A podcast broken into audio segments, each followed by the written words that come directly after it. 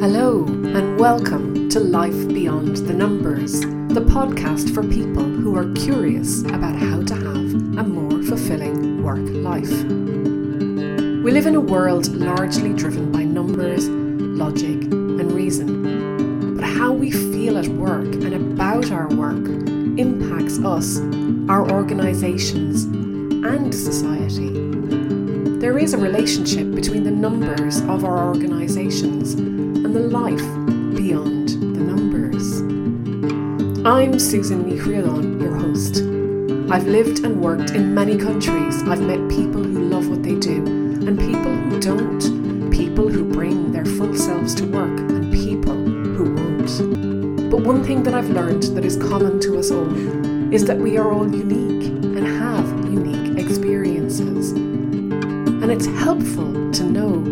others who think like we do, or have had struggles too, or have gone where we want to go, or can show us things we didn't know. So join me and my guests as we place a lens on the human side of work life by sharing insights, stories, and strategies to inspire you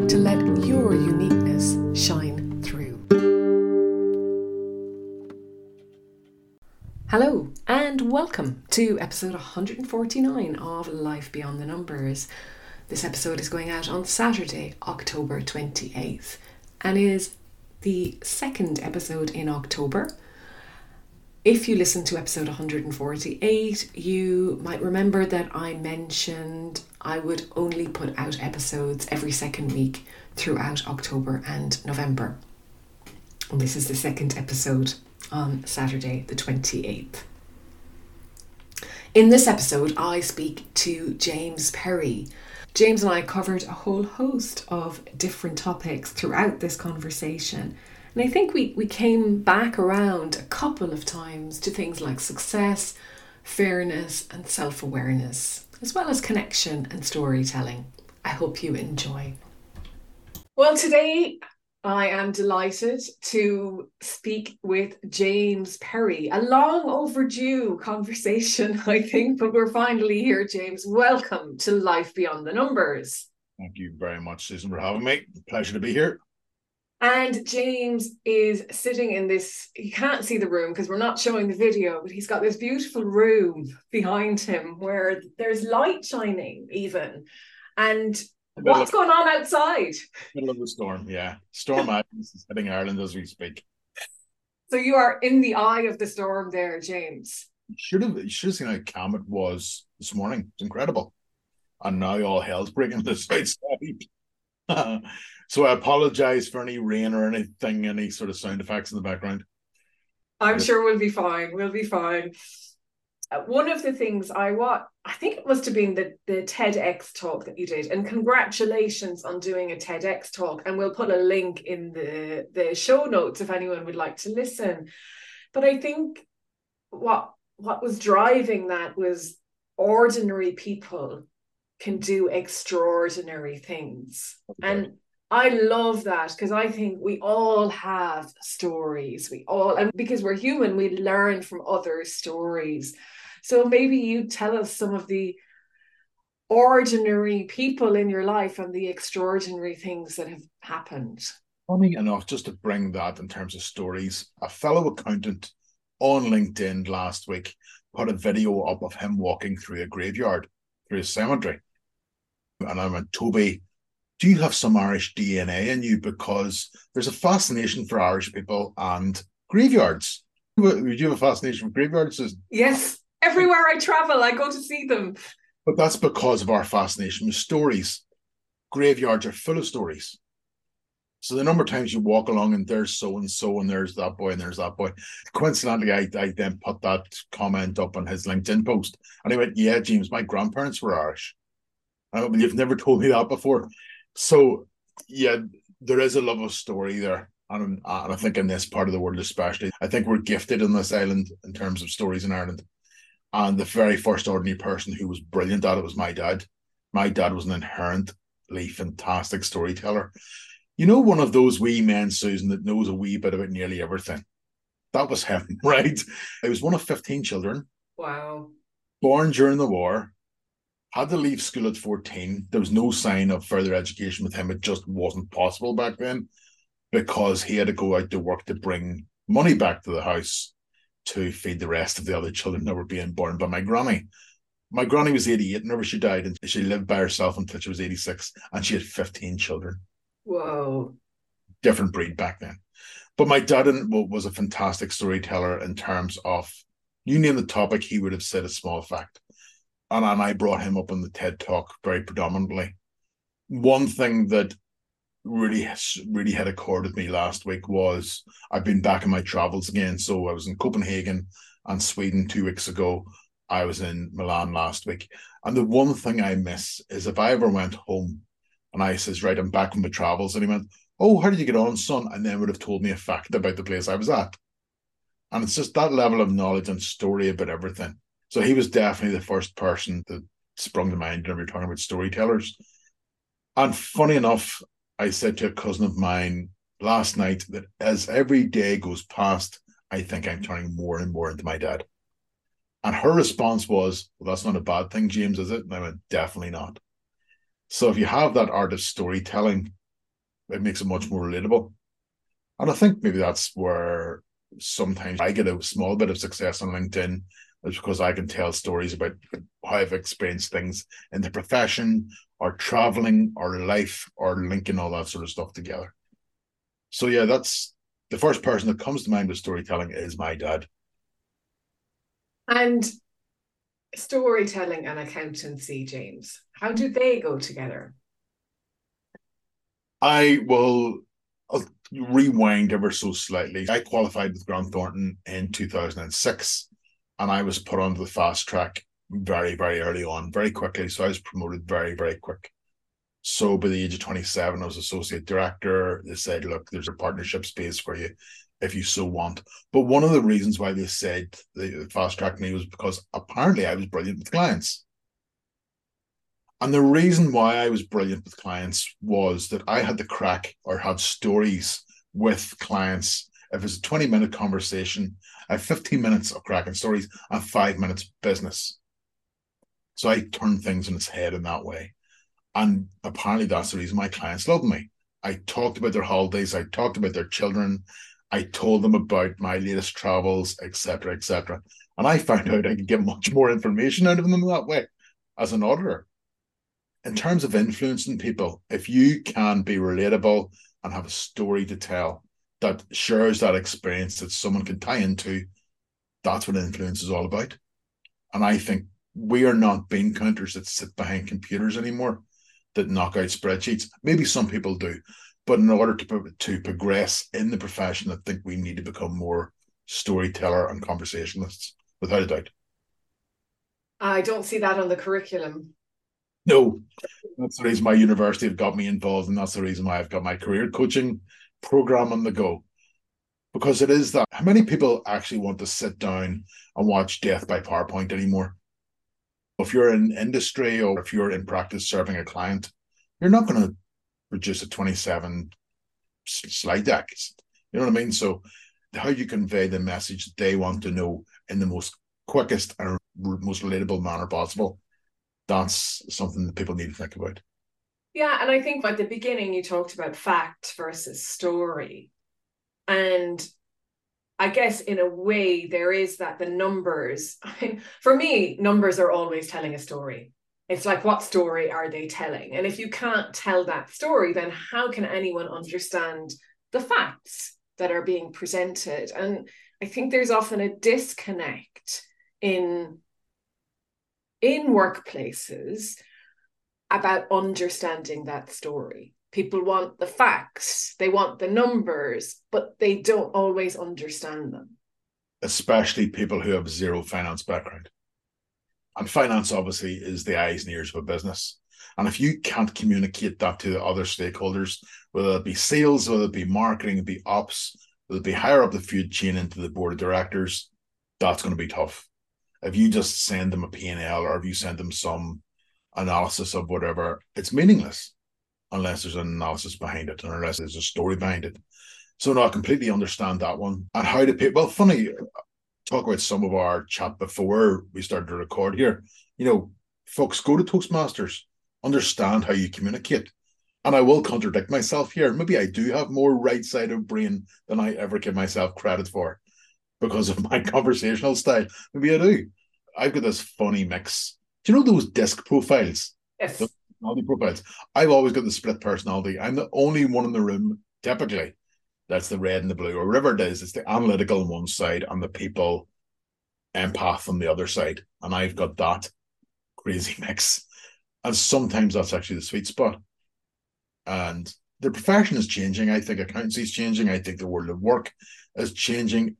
This cutthroat, ruthless, win at all costs is now starting to go. People don't tolerate that nonsense anymore. I don't think. Really, though, James, I'm going to pull you up on that one because oh. the stories that we see with businesses and everything, I know there's a world where things are changing, but there's also a world where things don't seem to be changing. So in Europe, if we just take Europe at the moment, something like 13% of people, so one in every 10 people, you could say, are engaged at work. So that means nine out of 10 aren't. Does that come down to this ruthlessness and this? So I'll, I'll pose my statement a different way. Does it need to change? Maybe that's the thing. So do we need to go from being ruthless to being more relatable to having engaged employees? I know there are issues in the minute with young qualified accountants in the profession, and that the great resignation is happening in accountancy professions. Why? Because other firms, big multinationals, can come across and go, right, you can work online, you don't have to come into the office anymore. And so therefore we can pay you a Dublin or a Belfast salary and you can still live at home. That is racking, especially provincial small firms. So what is the other 80 to 90% that you need to do in order to retain your staff? That's another question. So maybe I will flip that back and go, okay, do you need to soften? Do you need to become more relatable? Do you need to have that empathy with your staff? That's maybe a question that, that people listening to this need to think about. And do they? because That's why they need to listen to this. because I, I like I if you think about going to work in organizations and how you've done your best work in your career. Let's just take ourselves. If I look back, the times, I mean, I would have a strong work ethic anyway, but the times I'm going to go over and above, it's when I feel that the person who I'm working with or for has my back. Absolutely. Supports me, challenges me as well, but in a way that I can learn and grow gets my curiosity going and actually cares for me as a person. And much like what you said about being with clients, James. Yeah, yeah it's funny. Uh, I'll have a couple of wee bits in that. The best person I've ever worked for, believe it or not, I was financial controller of that lovely blue drink WKD, right? and apologies for anybody who drinks it out there. Have you ever seen it being made? I'm telling you. Anyway, my boss there was this is this is a massive shout out to him. He's the best technical accountant I've ever met, best commercially, best people person, best in Excel, you name it. He was fantastic. But I left after two years. Whenever I handed him a notice, he nearly dropped. He really dro- nearly dropped. And he turned and he said, Did I burn you out, James? I'm like, yes, you did. But he was fantastic. And he was very much back me up. We had that a great rapport in terms of I could turn around and said, Would you F off and leave me alone? That's the good, so good rapport we had.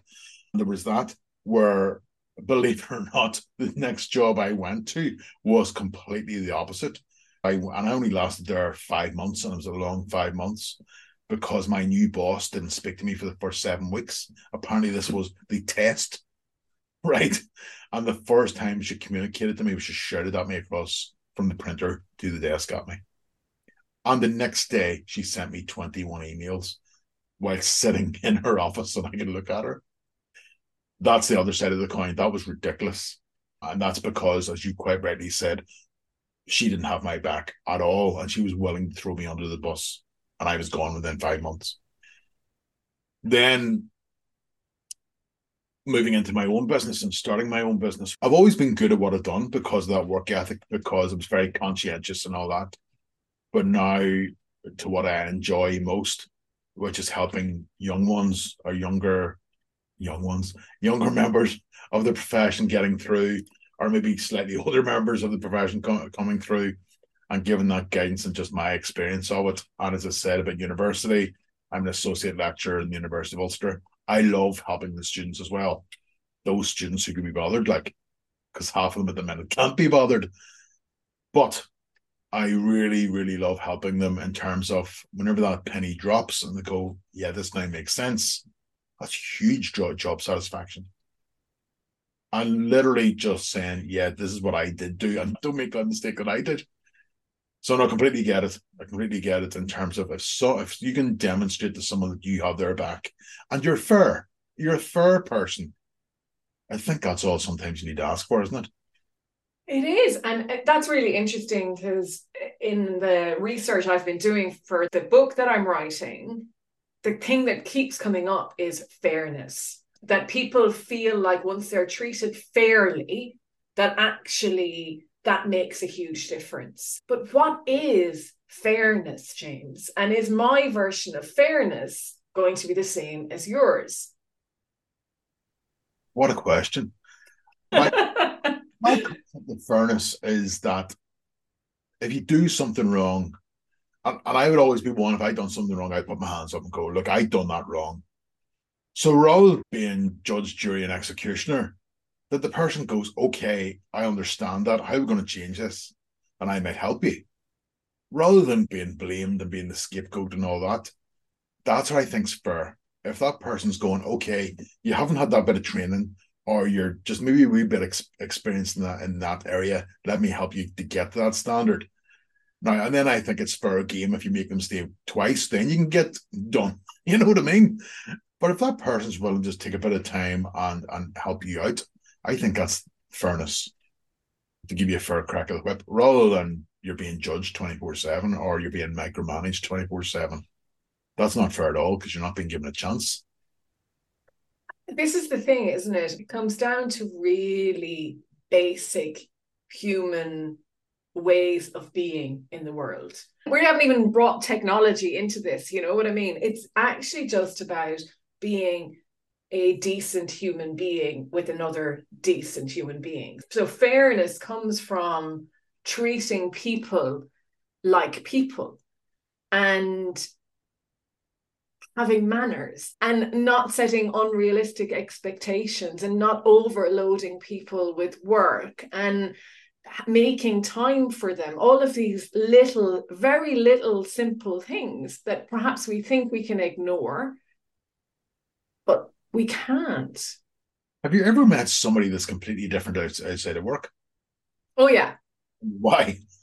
I again, as I said to you before, I'm turning into my dad, and one of my dad's greatest strengths, and I, I'm going to make maybe put this in an non-PC way, but it didn't matter if you were the big man, high and mighty man, this you've got the status, or again, this is on PC, the village idiot. My dad treated them both the same. And I think I'm identical to that. I don't care about status. I don't care about ego. We're all the same. And maybe this is my human bit where we all come into this world the same way and we are all going to leave this world the same way. So why would you be a different person inside of work and outside of work? I think that's all ego. It's conditioning, it's ego. And then once, and I'll like I told you before, I went through this dark night of the soul. Once your ego falls apart and you become much more self aware and go, ah, right, this is what it's all about. Not only do you attract better people, but you become a better person and you become a better manager or you become a better leader in your work. But it's all that recognition of ego. And okay, I'm going to contradict myself or I'm saying the ruthlessness and etc. etc. That's where our profession struggles. There is still egos there and maybe that's where it's tied in. But it's that self awareness that I would encourage more people to think about. What makes you tick? How do you deal with other people? Even what you said, which is so right and to pet hate of mine. See if you don't say your please and thank yous to me. I'll tell you. it's the wee young ones in university where they write one line and I will automatically write back. It's professional and it's polite to say please, hey, how you doing, and thank you. Please do that for future reference. I would say I send that to every student that doesn't do uh, hello or thanks or whatever. It is those basics. You're absolutely right. It is that what I used to do to clients. You sit down to your member of staff and talk about their holiday for 10 minutes. And then you'd say, okay, this is what we need to do. Or the good old classic feedback sandwich. You know, that one, the positive and then the bad news and another bit of positive again. So that's the challenge I would maybe pose is have a bit of a self-awareness with yourself. If you believe you're different inside and outside of work, why is that? And maybe try and bring that human element into work. It's such a great way of thinking about it, James. Are you the same person inside and outside of work? And look, people will say, oh, well, when I'm a parent or I'm a, I don't know, at Toastmasters or I'm, blah, blah, blah, that I'm going to be this different person. And I, I think we will shine different parts of our personality depending on the context. But absolutely, if you meet me anywhere, I would hope that you meet the same Susan and that you would recognize Susan in any context whatsoever. But I'd like to go back to self awareness a little bit. And this is a question that I often ask people. So forgive me for asking this, but how do you know that you're self aware? I hope you're asking hard questions today. How do I know if I'm self aware? I can feel my impact on others very quickly. I've always been like that. And it's maybe going back to me looking after myself the least. I will always put other people's feelings ahead of my own. And I will always have a very conscious thought how am I making that other person feel? That's always been to my detriment occasionally because then I sometimes don't stand up and be counted. And I hate difficult conversations. So that's where I'm self aware, where I go, how am I impacting that other person? I am changing my tact and self awareness where I need to now understand. I've, I've done a bit of work in this and then I let it slip, and I'm getting back into the world of me myself. I have a bad back, so last week I was with a massage therapist. We were talking about things, and she went, "James, you're very analytical, aren't you? Very boom, boom, boom, boom, factual." I went, "Yes, I am." And she said, James, have you ever felt inside your own body? I went, I sort of, I, I know what you mean, but I am very cerebral a lot. But then her thing was, James, instead of going, I'm a massive, like I used to do powerlifting. And she went, don't go and do weights any uh, for a while. That is very logical. You're going to do three sets of 12. You're going to beat your personal best. What I want you to do is go for a walk in the woods and in nature and understand what you're feeling inside. So it's a different type of self awareness that I'm now touching and feeling into, is what's awareness of me. So not only have I been very good at being self aware of my impact on others, I'm actually very good at reading people as well. So I can tell people like that pretty well. But what's the self awareness within me now? So that's my development in terms of all that. And for any Irishmen out there who are listening to that, trying to admit that is is a big thing too. But I went through, like I've said to you before, I went through that very dramatically. It's called the Dark Night of the Soul. That all kicked off 2015, 2016, where I had a big breakup from the relationship I had a very unique upbringing in terms of being an only child and circumstances at home.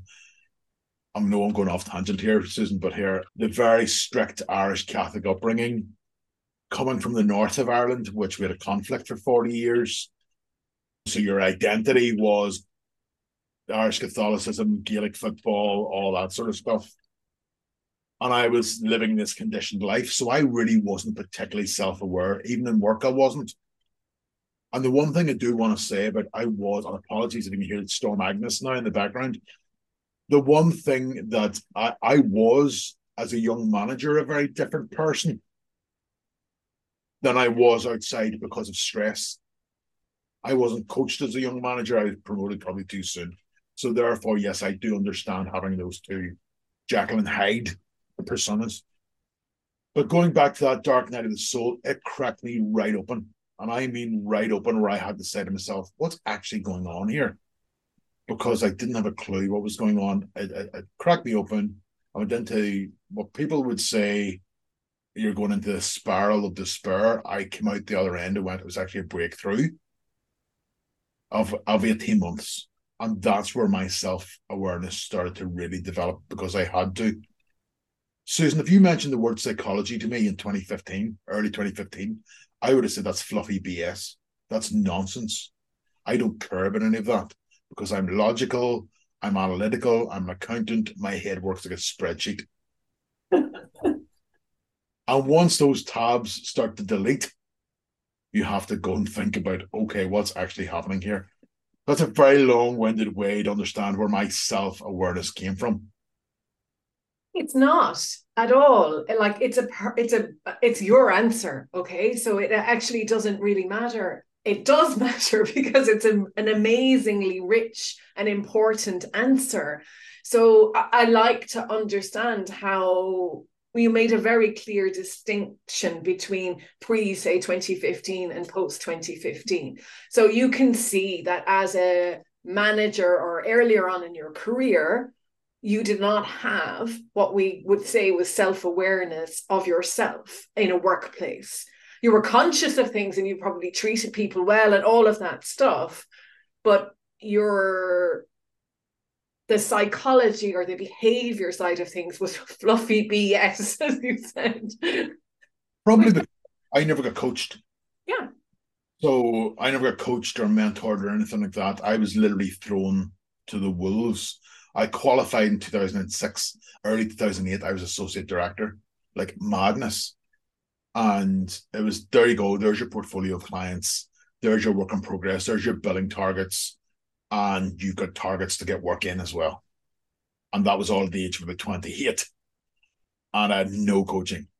Now, the, the, the partners in the firm were very big advocates for me, whatever else, but they were old school and they were right, you sink or swim here and I swum for about another five years and then I had to move on. So maybe there was that element of conditioning in that. And, this maybe is a trait of mine as well. For as, as much as I am self aware, even now, a thing I have to work on, I don't suffer fools gladly either. So I do have this wee streak in me that's maybe still harking back from that period of time, whereas you, you sink or swim and that's it. So there was that bit of conditioning, but and that was old James, as I've I always read to myself. But how did you, James come through after that dark night of the soul? And, and things I would say to the listeners as well. You're the average of the five people you hang about with the most. No doubt about it. So get a look at that circle and don't even think about in work. Think about outside of work. Because if that influences you as a person, hopefully you can bring that better person into the world of work. I changed and I met a couple of people that changed my life. Definitely did. And encouraged me to. And then the other thing was I started my own business, which was a lifesaver. And I literally mean that. That was a lifesaver because I now had a wee project to get my teeth stuck into. And I never ever thought I'd have a business in my life. I never, I never ever did. And then what I done was, Susan, I experimented. I actually was honest with myself and went, yes, I am interested in so many other things rather than like what we do here in the north of Ireland is you go to the pub on a Friday night and you don't leave. Whereas I'm slightly more different than that. I am massive into history and culture. I went on a course on the chakra system. There were 12 women and me. I loved that. but then I exposed myself to different things. So that's where self awareness actually started to come through as well. So those are the things. Surround yourself with good people. If you're curious about doing a course on something, don't care what everybody thinks. Go and do it or go experiment on it. And you've got a, an, an interest or a side hustle, do that five to nine hours and build up something small. And you goodness knows where that takes you. I wouldn't be employed part time by uni if I didn't have my own business because that's what attracted them to me. I would say actually, and maybe you'd say yes, Susan, starting your own business is the best learning and development course you can ever take. Undoubtedly, absolutely, undoubtedly, and it's the sink or swim. Yeah, it really is. And I I love that analogy anyway, sink or swim. And if you think back then, James, to the partners that you talked about who said it is sink or swim here. This is what we did, so this is what you're going to do. What's the impact on them? Like, who had they become? Because you know, you could, in a way, you could say that they swam, and you didn't. You drowned. They swam to their version of success, not my version of success. I'm now doing my version of success. So the green eyed monster occasionally comes out in James on LinkedIn, where I see a couple of people in uni are partners, right, on X amount of money a year. But some of my friends as well, who are in very, very senior positions, see the fact that I done a day trip to Milan last Thursday. Right, I done a day trip. I I live 20 miles south of Belfast. I drove to Dublin and I done a day trip to Milan. At lunchtime, I took out my laptop and done an hour's work, and I went back and said, seen the San Siro Stadium. Who's more successful? You don't know. So I would say that's their version of success, which isn't my version of success. Very different. But I remember used to go into senior management meetings, and this, the office managing partner in particular, was actually quite proud that he didn't see his children growing up because that was a sacrifice to the profession. And I went, nah, nah, nah, nah. This is this is crazy. This is like you're missing the point here. and that's where I see my success now as achievements more than just money. That was where I sort of changed my mind. It's fascinating, isn't it, how we can as well, I think, justify our take on life. And look, that person said what they said, but to say that you're sacrificing seeing your children growing up to the mm. profession just never... it just sounds like that's crazy for everyone for everyone for the kids for that person for everyone that person came in contact with because something was missing or i don't know it's not fair to judge either. We're not here to do that. Oh, absolutely not. No, and that's his thing, and that's fine. It's not my thing. And that's just the analogy behind it. Like, but the opening line that I said in my TED talk was, and I changed it ever, I tweaked it ever so slightly to work for the talk. And it was, son, you're only in this planet for a wee trip. Go and make the most of it. Right? My dad said that. But funny enough, he didn't actually say it to me. I just changed it for the TED Talk. So his younger brother, 18 years younger, uh, our Colin, Colin came into the house here. Now, my dad was the last few months, so he probably only had about four months to go, and he was completely bedridden. But Jim, being Jim, he was as happy as anything, singing and going on. And he used to have a wee tin whistle, and he used to blow it. Right, slave, come on make me my breakfast. That was for me to make him his breakfast. A wee bit of wheaten and cheese. Sorry for people out there don't know what wheaten is, but anyway. So our Colin come in and sat down and he was just newly married. Our Colin got married at 59, right? Just newly married. I was going, ah, he says, Jimmy says, I've seen a cheap deal to go to Spain. And my dad turned around and went, Have you the time to go? I went, Yes. Can you afford it? Yes. He said, Colin, are you only on this planet for a wee trip? Go and make the most of it. You could be lying here like me. And I'll never forget that. And hmm. that's where travel and meeting new people and doing podcasts like this and maybe getting a few clients and it's paying the bills. That's success to me. Maybe helping a few people. And I got people through their their finals for Chartered Accountants Ireland there two weeks ago and getting those wonderful messages of going, James, I'm now a fully qualified chartered accountant and I couldn't do it without you. That's huge success. So actually saying, right, I've made a bit of an impact in this world. Or doing that day trip to Milan. So again, that's something for people to think about what is your version of success because you are only on this planet for a wee tiny trip.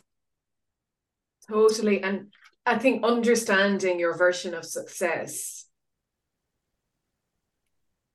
is something that we're often maybe living somebody else's version of success because yeah. like you say the conditioning or whatever and we're brought up in a certain way or we were influenced by certain people so understanding your own can take actually quite a lot of effort as well it's not something you might know immediately and and i think this is where you talk about something else and that's that fusion of passion and purpose yeah absolutely I'm very passionate now about doing these these achievements for me. So travel is a huge thing for me. My two travel goals are to go to all 50 countries in Europe and to go to all eight wonders of the world. And I'm nearly there with the wonders of the world.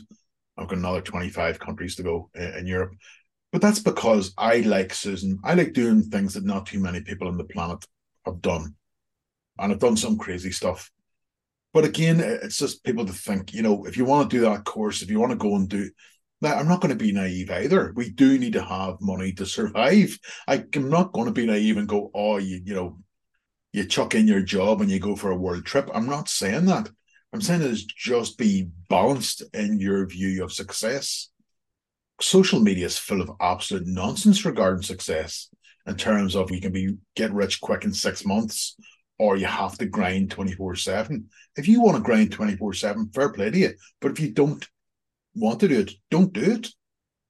You go and do what you want, what makes you feel comfortable. But it is getting that balance. Thankfully, now I'm in a position where I can pay the bills and live. Like I'm very lucky here. This is my great grandfather's house.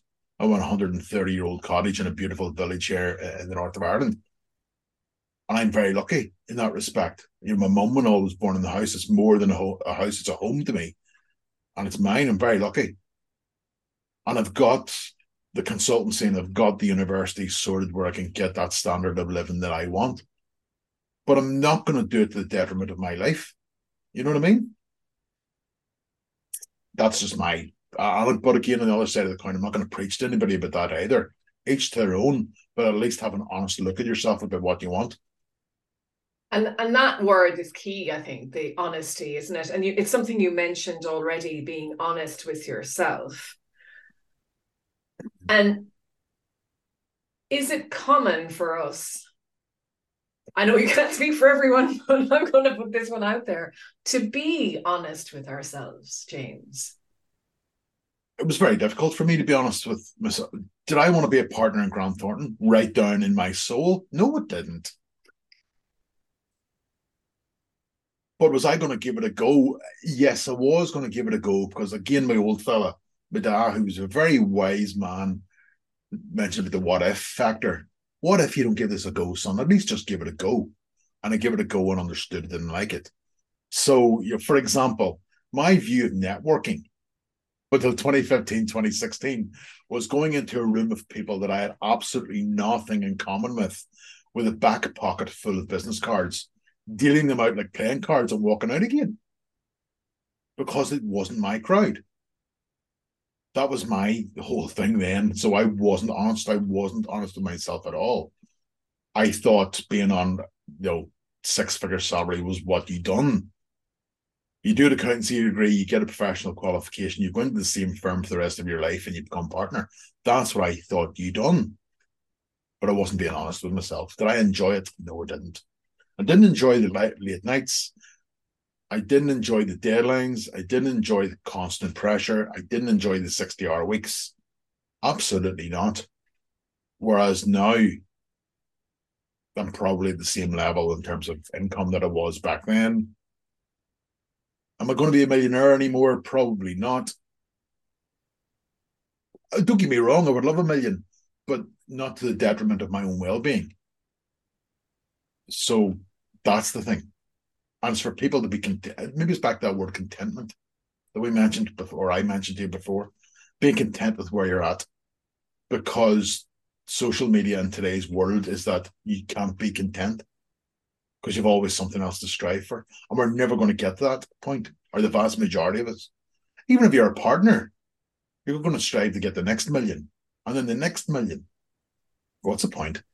if somebody's listening to this and wants to give me a million, I'll survive on that for the rest of my life. Thanks very much. You say that now with the cost of electricity and, and gas. oh, Well, I'll invest half a million and live in the other half. Don't worry. I'm an accountant. Investments aren't safe anymore, James. The world is uh, very unstable. But yeah, like there, there I- there's a lot in there, and taking an honest look at ourselves. And I think even if we talk back to the workplace, the role we play, I think that's something about fairness as well. That actually taking an honest look at how you contributed to a situation that blows up or isn't working, it's often easier to cast that shadow or net outwards rather than taking a look at yourself. And I think that's something that took me a long time to understand that maybe I was playing a role in the fact that things weren't working out the way they were meant to be in my own mind. The unfairest thing that I ever done in work, especially when I was a young manager, not delegate. And looking back on it, that was my biggest hope of, it, of them all. So I had maybe it was a challenge set for me. I had the most challenging technical portfolio of clients in the entire office at the age of 28. And I always had the opinion, right, all the hard stuff I'll do because at least I'll know it'll be right. Right. And I don't want to be standing in, in the dock, so I'll do this stuff myself. But I wasn't fair to my members of staff, the younger members of staff. Well, they were just about two years younger than me. I wasn't fair to them because they didn't have an opportunity to prove themselves to me or learn. And I wasn't fair to myself because it was probably my own reasoning is the reason I was doing 60 hours a week because I was taking so much more work on board that I shouldn't have done. So was I unfair whenever I was a young manager? Absolutely unfair to not only staff but to myself, without a doubt. So yeah, delegation is a huge thing, and maybe that's part of our personality. Is it's hard for us to let go because we're quite logical, analytical, slightly controlling in many ways. Maybe a slight bit of OCD. Also comes back to, I think, James, what you said about, you know, 28 is very young to take on that level of responsibility. And without a proper mentor or guide or coach to help you see you needed to be fair to yourself and so on. One of the first episodes I recorded was this phrase I picked up, which I absolutely love. It was a guy called Jerry Harris, and the episode is, I don't know, episode eight or nine or something. And he talked about appropriate selfishness.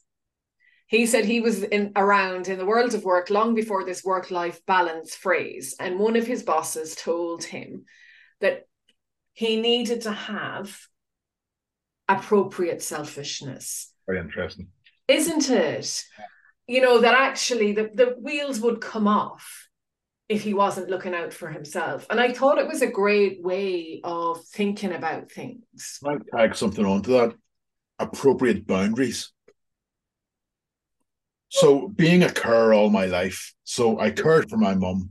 So both me and my dad cared for mummy. God love her. She was very, very ill for many years. And then I had the pleasure and the, and the honor of looking after her. And then I equally had an honor of looking after my dad as well. So I basically cared 42 years of my life. And I had no boundaries because of, right, I have to do this to make such and such happy, or need to do this, need to do that, need to do the other. And no boundaries for myself at all. So whenever I was talking to, I was in a sort of a group, it was a therapy session. So whenever I was in a group therapy session, we were talking about strong boundaries, and it just hit me like a ton of bricks.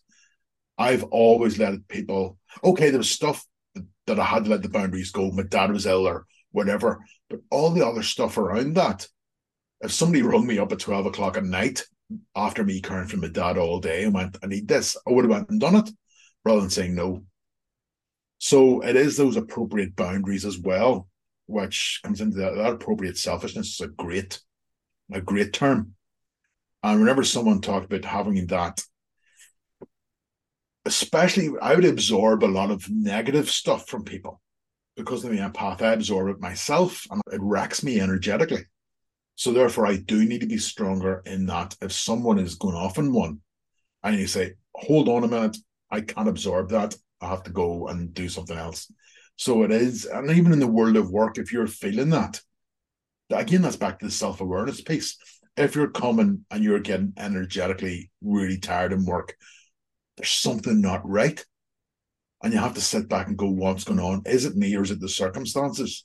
And maybe having to try and change those circumstances by having a conversation with a line manager or a member of staff or whatever.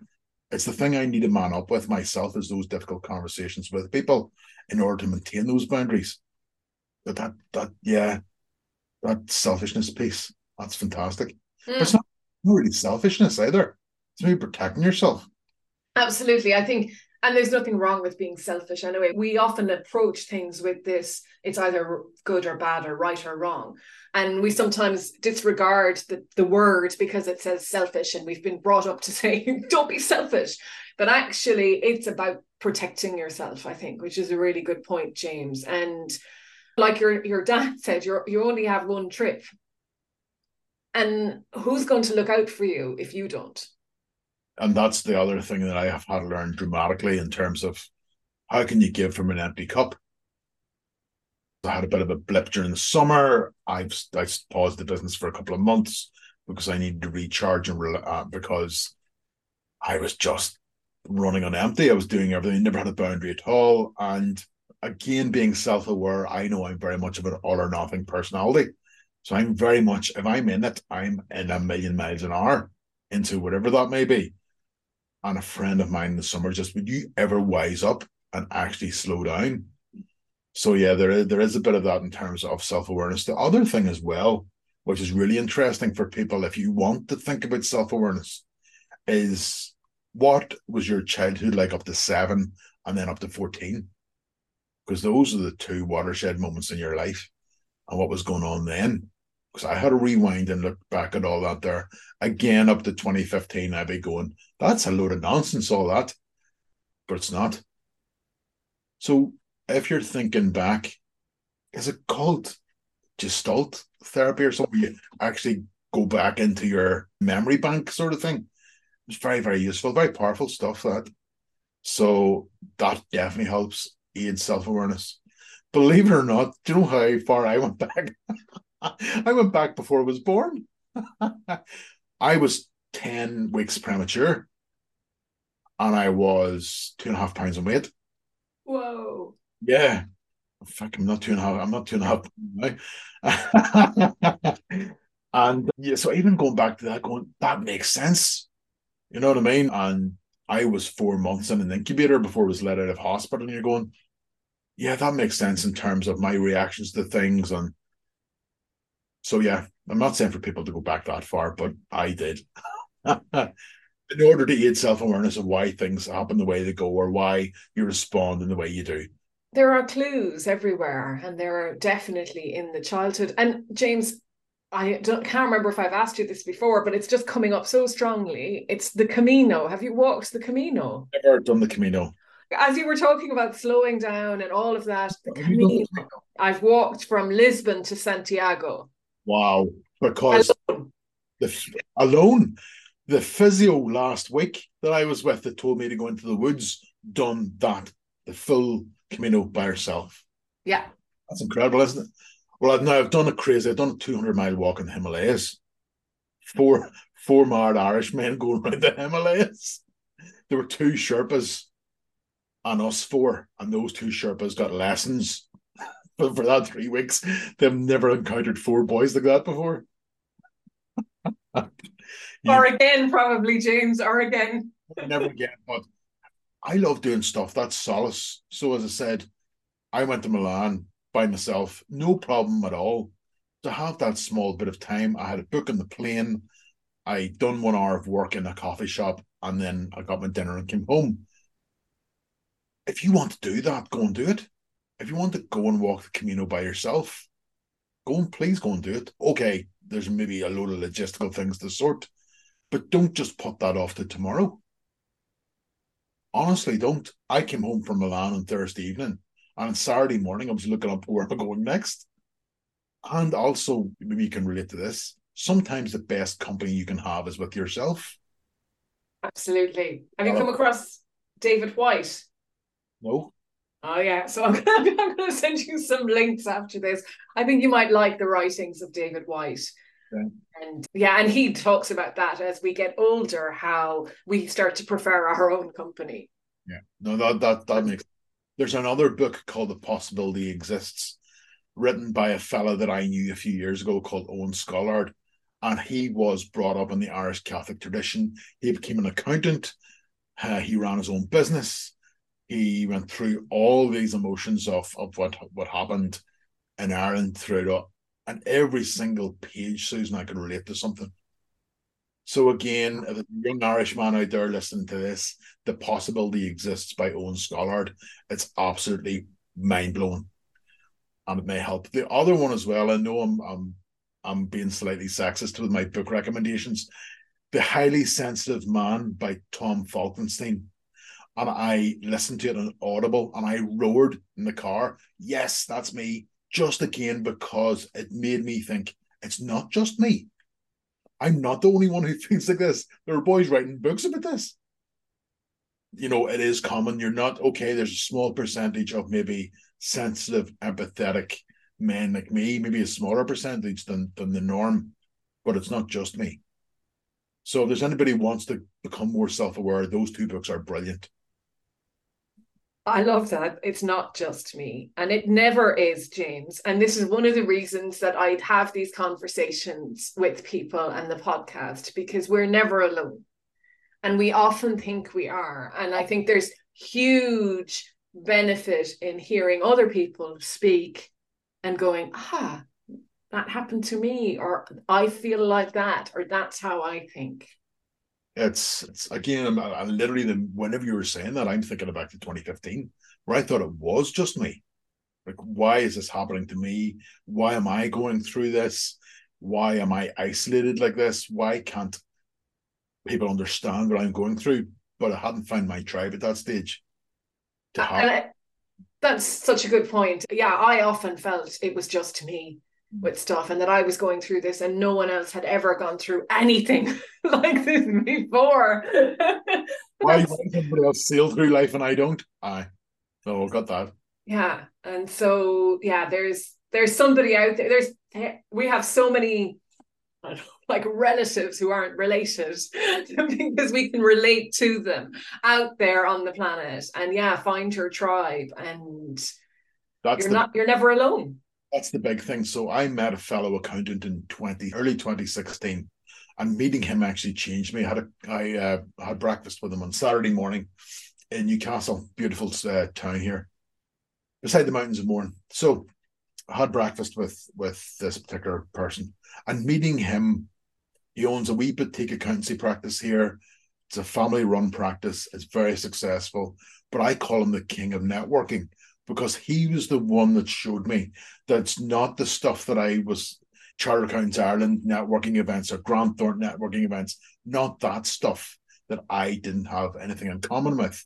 There are entrepreneurial events, there are startup events, there are chakra courses out there, there are loads of other things. Go on to meetup.com, go on to Eventbrite go on these things and go and find something that really lights you up. Like someone said, lights you up like a Christmas tree. That's where personal growth is. And if you can take that personal growth and bring it into a professional setting, you will become a much better leader. I think I wrote a LinkedIn post about this about two weeks ago. I was in Copenhagen and I met a couple of fellow LinkedIn connections. And I just then wrote about how travel for me is like I think I wrote is like living a real life MBA because of the things you encounter, how you grow. Bring a decent book with you, read that. The challenges of how do you get into Brussels from the airport, talking to people. I talked to this guy and he was a waiter. And again, this is maybe the art of me in rapport building. And I says, Well, where are you from? Most people won't talk to their waiter. And I said, Well, where are you from? He said, from Chechnya. And I went, Oh, Grozny. And he couldn't believe that I knew the capital city of Chechnya. He couldn't do enough for me. He couldn't do enough for me. And then he started talking to me about Irish history. I what? He says, Yeah, my best mate's from Dublin. so it's these things of you growing as a person. How many times do you talk to somebody in the supermarket? You probably don't. Again, maybe I'm taking life lessons from my dad. He was he could have talked to a crack in the wall. You know what I mean? They probably tried to as well. But that's the thing that it, it, maybe go full circle here. That's the storytelling. That's the conversationalist. That's where growth comes from. And it's the human connection, James. I mean, I think that's what sums all of that up. Is the human connection, and right, you know, Agnes is just making her way here big time now. Storm Agnes is going absolutely berserk outside. Look, we've massively overrun anyway. and I knew that was going to happen. I said to my oh. other half, I said, you know what?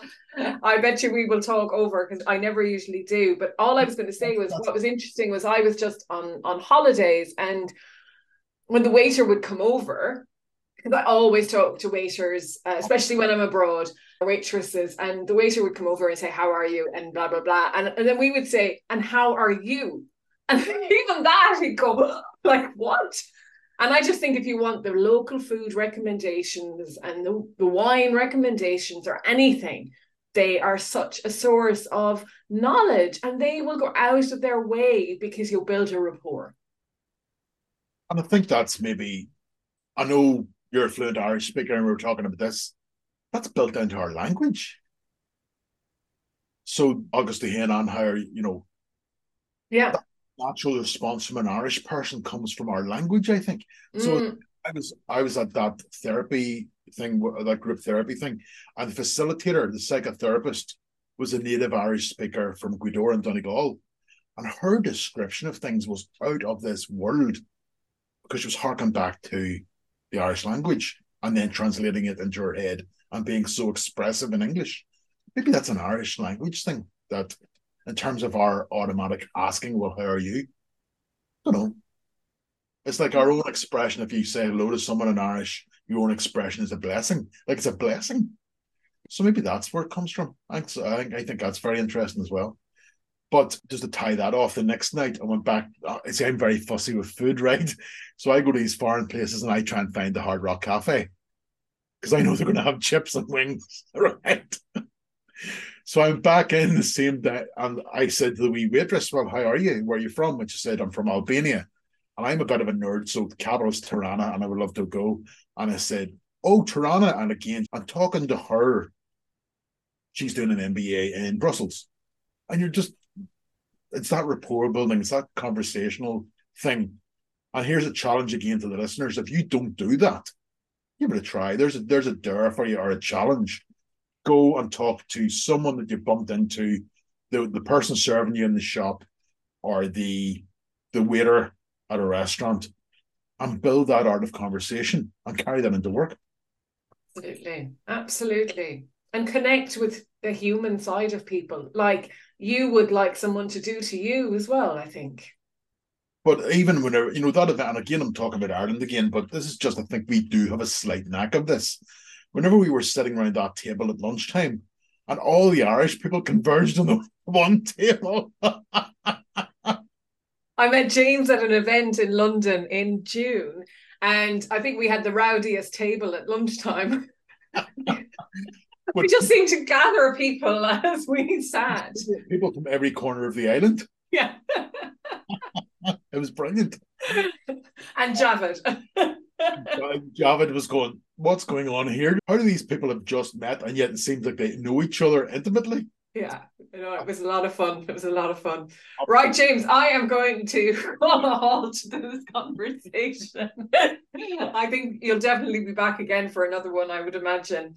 And thank you so much for your honesty and for taking some of those questions that uh, I think many of us are curious about and don't want to ask those questions. So that's the other reason I like to ask them. Thank you for asking hard questions. You're welcome. It would be no fun if you came on here and, and you weren't put through your paces. Oh, but James, I'm sure people will want to connect with you after this. So, what is the best way of connecting with you?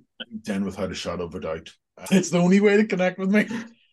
Someone nothing else. so no, definitely LinkedIn. If you want to con- contact me, go and search James Perry on LinkedIn, send me a DM, no problem at all, having a conversation whether through DMs or Zoom preferably, and we'll have the crack as we say here in Ireland.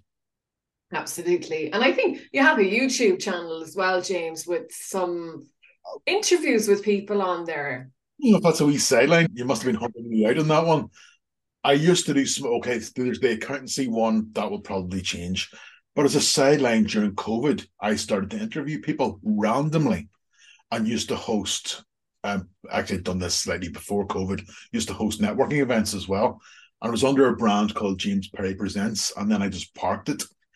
I interviewed a priest off Father Ted. I interviewed the number one authority on Newgrange, the, the ancient burial chamber in Ireland. You name some of the personalities that you stumble across. Absolutely fantastic. Again, going back to our conversation. I might I might be I might restart that again. There you go. And my dad wrote a poem about Newgrange that hmm. hangs in Newgrange. No way. Yeah. So I'm going to send you that as well, James. So I have a bunch of things to send you after this conversation. You're, you're not going to be you're not going to meet anybody this afternoon. You'll be sending me links. I'm meeting my publisher in an hour, 45 minutes. So I really have to go. That sounds so good, doesn't it?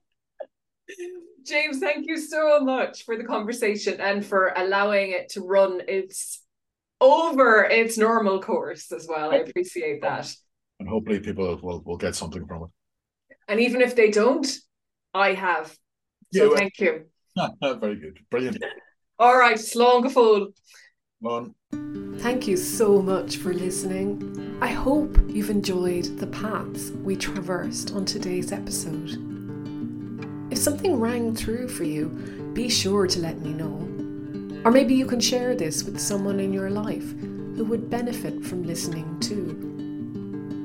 And if you enjoy helping others, I'd be so grateful if you would leave a review so that people who might also be curious about their own life beyond the numbers can discover this podcast too.